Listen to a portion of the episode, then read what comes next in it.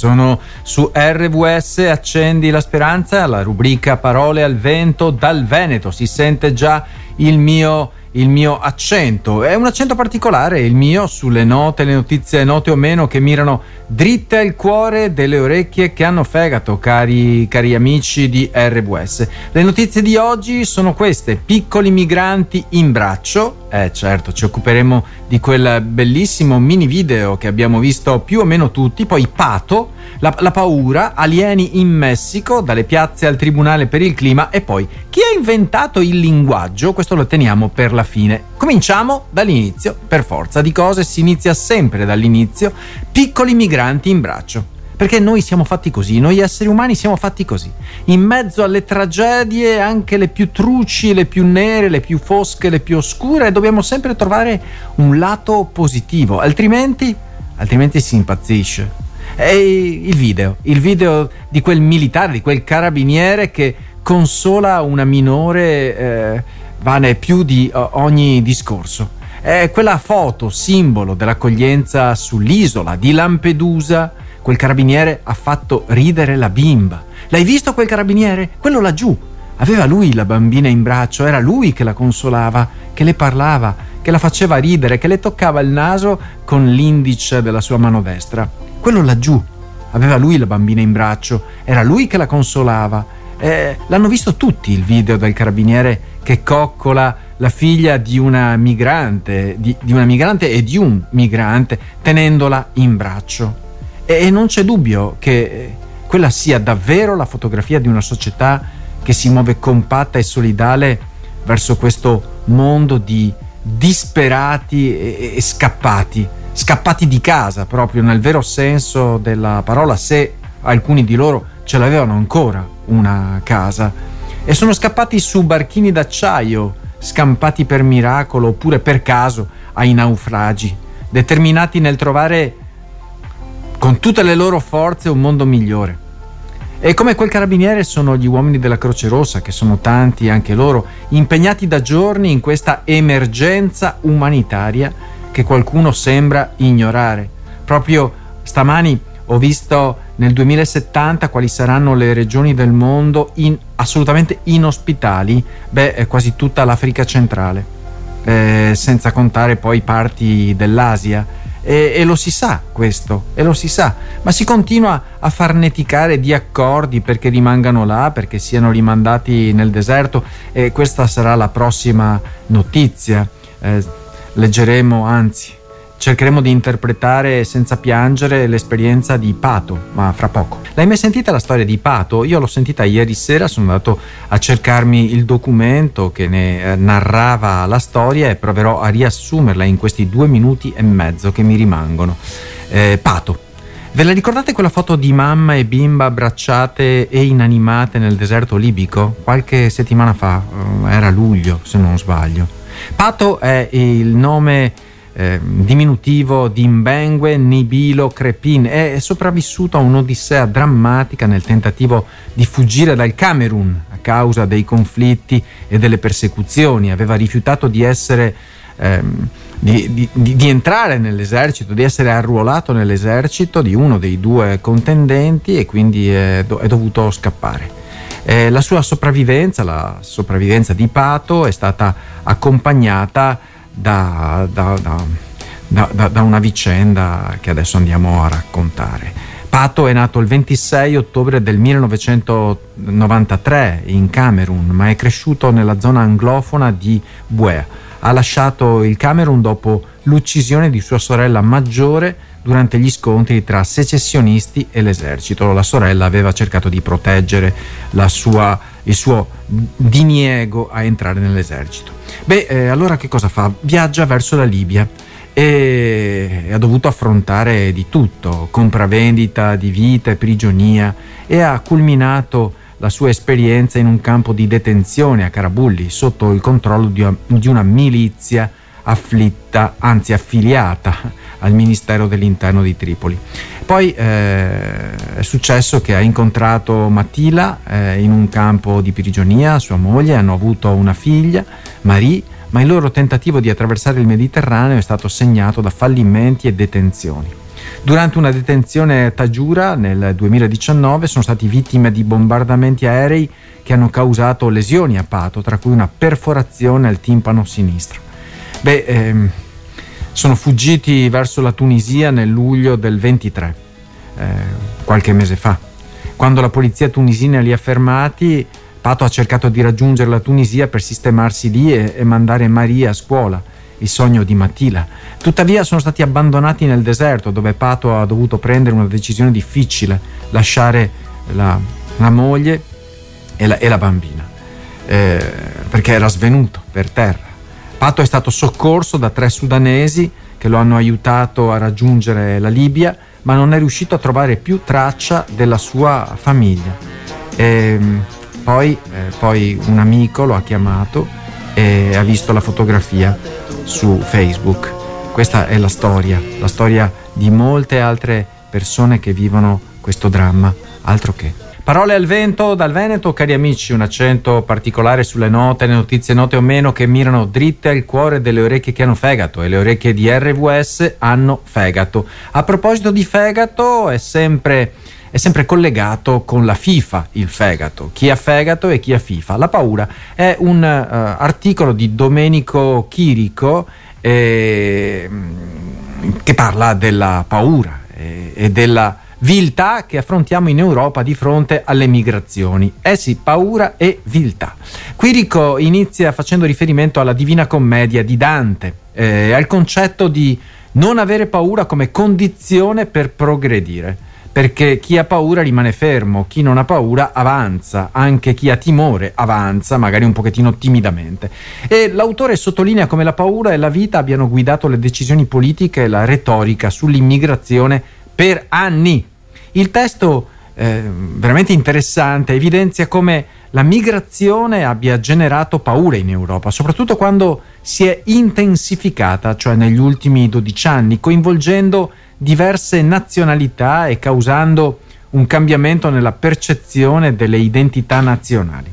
Eh, beh, la distinzione tra migranti utili e superflui proposta da alcuni è stata discussa come una tattica quasi per gestire l'immigrazione in modo selettivo, eh, insomma arbitrario. Quirico quindi critica la mancanza di volontà critica, ecco, lui critica la mancanza di volontà critica nel confronto con la migrazione e sostiene che dovremmo tutti affrontare questa sfida come un'opportunità rivoluzionaria per costruire un mondo più giusto.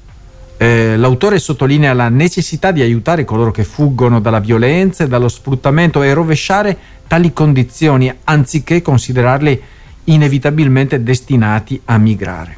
In generale l'articolo riflette sulla complessità e sulle paure legate all'immigrazione in Europa e suggerisce che dovremmo affrontare le questioni con più coraggio e una prospettiva più ampia. Questo da un punto di vista filosofico. Poi nella pratica politica, nella pratica eh, e, e nelle azioni è davvero complicato muoversi, anche perché gli attori in causa sono mol- moltissimi e tutti con interessi differenti. Magari ci sarà il momento nel quale potremo guardarci in faccia e, e, e, agire solamente e solamente per il bene dell'umanità. Intanto andiamo in Messico perché eh, notizia di questi giorni eh, ci sono gli alieni, eh, meglio, sono stati esposti corpi di alieni eh, in, una, in, una, stanza eh, in Messico e dei giornalisti ci hanno fatto un articolo. Non so se avete notato, almeno io l'ho notato, eh, ogni tanto esce una notiziola a proposito della presenza aliena. Ecco, gli alieni volano, gli alieni sono in mezzo a noi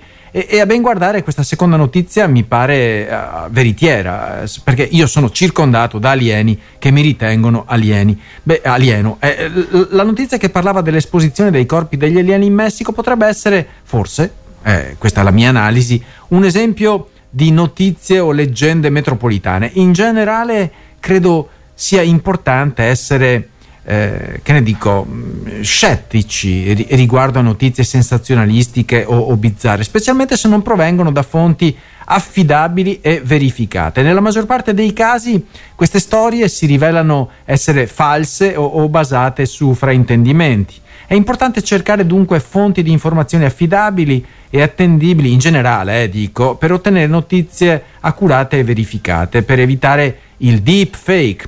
Beh, eh, che lo facciamo? Mi, mi sono chiesto qual è la ragione per la quale si dà risalto a queste notizie in un mondo come il nostro. Che lo si faccia per distrarre l'opinione pubblica? Mi sono chiesto, eh.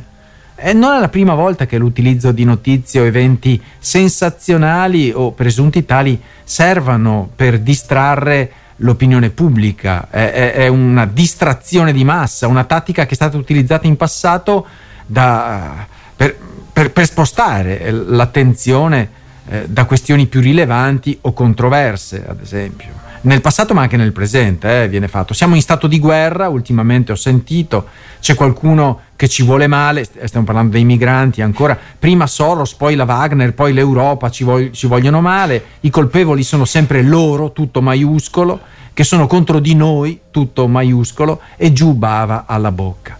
Beh, questa tattica è spesso chiamata distrazione mediatica o smoke and mirrors, cioè fumo e specchi. Tuttavia è importante, credo, notare che la vera natura di eventi come l'esposizione di corpi alieni o, o altre notizie sensazionalistiche potrebbero variare e non sempre si tratta di un tentativo deliberato di distrazione da parte delle autorità, ci mancherebbe, eh, altrimenti divento complottista anch'io. Alcune di queste storie potrebbero essere il risultato di fraintendimenti, speculazioni o semplici leggende così che si trasmettono. Gli alieni comunque, ne sono convinto, sono in mezzo a noi e portano il poncio e il sombrero alla messicana. E intanto si sentono soli, ma forse no, sei giovani portoghesi, non nel senso che sono entrati senza biglietto, ma sono nati proprio in Portogallo, portoghesi ragazzini eh, tra gli 11 e i 24 anni che hanno intentato, sentite questa, hanno intentato una causa contro 32 stati europei e li hanno portati davanti alla Corte europea dei diritti dell'uomo. Perché? Eh, il processo inizierà il 27 settembre, quindi tra qualche settimana, e si concentra sul fatto che il cambiamento climatico causato dalle attività antropiche, cioè umane, sta mettendo a rischio il presente e il futuro delle nuove generazioni in Europa. I giovani, questi giovani, questi sei giovani portoghesi, affermano che questo diritto sia inviolabile. E chi è capace di dare loro torto? E che negarlo priverebbe i cittadini europei della possibilità di condurre una vita sicura e sana.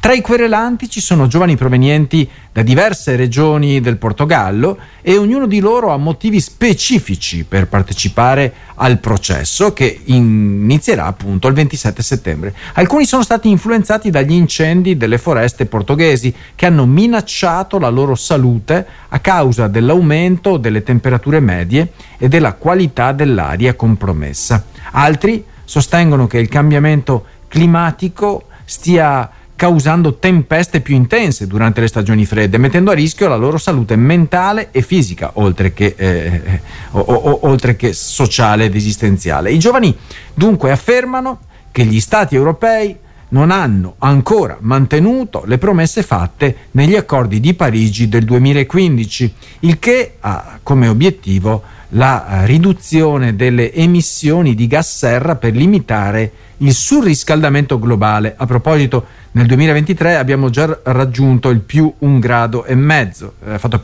prima di quanto pensavamo, uh, l'acqua, l'acqua bolle prima di quanto pensassimo. Sottolineano che il cambiamento climatico, questi giovani, colpisce in modo sproporzionato le nuove generazioni. Il processo è stato avviato con il supporto legale dell'associazione Global Legal Action Network e si basa sulla Convenzione europea dei diritti dell'uomo, in particolare sugli articoli relativi al diritto alla vita, certo, al rispetto della vita privata e familiare, al divieto di trattamenti disumani e alla non discriminazione. Eh, questo evento è considerato senza precedenti nella sua portata e potrebbe, potrebbe avere un impatto significativo sulla politica climatica europea e globale. La causa di questi giovani è parte di una crescente tendenza di climate litigation, ovvia, ovvero eh, contenziosi legali legati al cambiamento climatico che si sta diffondendo in tutto il mondo. Chi l'ha inventato il linguaggio? A proposito di coraggio, chi ha inventato il linguaggio? Eh, eh, chi ha istituito le lingue? Eh, di solito la, la, risposta tradizionale è Dio, come vuole la Bibbia, creando l'uomo a sua immagine e somiglianza. Ma eh, eh, se sia stata la natura, magari fornendogli gli organi anatomici adatti alla fonazione, anche questa è una risposta plausibile, o, ovvero è, è la società eh, che ha fatto della vita di relazione il motore per lo sviluppo della parola. Anche questo ha, ha, suo, ha la sua pertinenza, questa risposta. In ognuno di questi casi comunque il linguaggio rivela un rapporto essenziale con un principio istituente. Il linguaggio è un'istituzione essenziale che riveste un ruolo centrale nella società e nella comunicazione umana. È impossibile fare radio senza linguaggio, questo va da sé. L'idea che il linguaggio sia un'istituzione è stata sostenuta da Ferdinand de Saussure, il padre della linguistica moderna. Come altre istituzioni sociali, il linguaggio ha una funzione aggregante e fornisce lo strumento eh, come dire, comunicativo ecco, per le altre istituzioni e perché le altre istituzioni possano operare. Senza linguaggio le istituzioni non potrebbero esistere. E senza linguaggio nemmeno le relazioni potrebbero esistere. E quindi il linguaggio implica convenzioni, doveri e responsabilità comune ed è orientato a finalità collettive che mettono il noi prima dell'io. Le parole non solo definiscono la realtà, ma spesso la determinano pure, influenzando i comportamenti e, e le priorità delle persone. Le parole, le parole al vento, dal Veneto in questo caso, possono essere eh, creatrici di realtà sociali nuove, attraverso dichiarazioni e impegni. Il linguaggio sempre ha un, un, potere unico perché può vincolare le persone ad atteggiamenti che vanno oltre i loro desideri immediati. Le istituzioni come il denaro, ad esempio il matrimonio o il sistema giuridico, si basano su presupposti linguistici condivisi. Se parlassimo delle lingue differenti avremmo veramente difficoltà a intenderci. Eh, è la palissiano, ovvio, ma ha il suo significato. Le parole possono anche essere usate per creare o giustificare situazioni, come nel caso di una dichiarazione di guerra eh? o di un trattato di pace, al contrario. Il linguaggio è in costante mutamento, non può rimanere sempre ancorato agli stessi schemi e il cambiamento semantico delle parole può influenzare la società e la storia. Ad esempio, la parola democrazia, no? eh, spesso usata e, a- e abusata, ha subito un notevole cambiamento di significato nel corso della storia. Il linguaggio può essere utilizzato come strumento di cambiamento sociale, dunque, come nel caso del rovesciamento semantico della parola rivoluzione nel contesto politico oppure astronomico oppure in molti altri contesti. Il linguaggio, senza linguaggio non si potrebbe nemmeno cantare.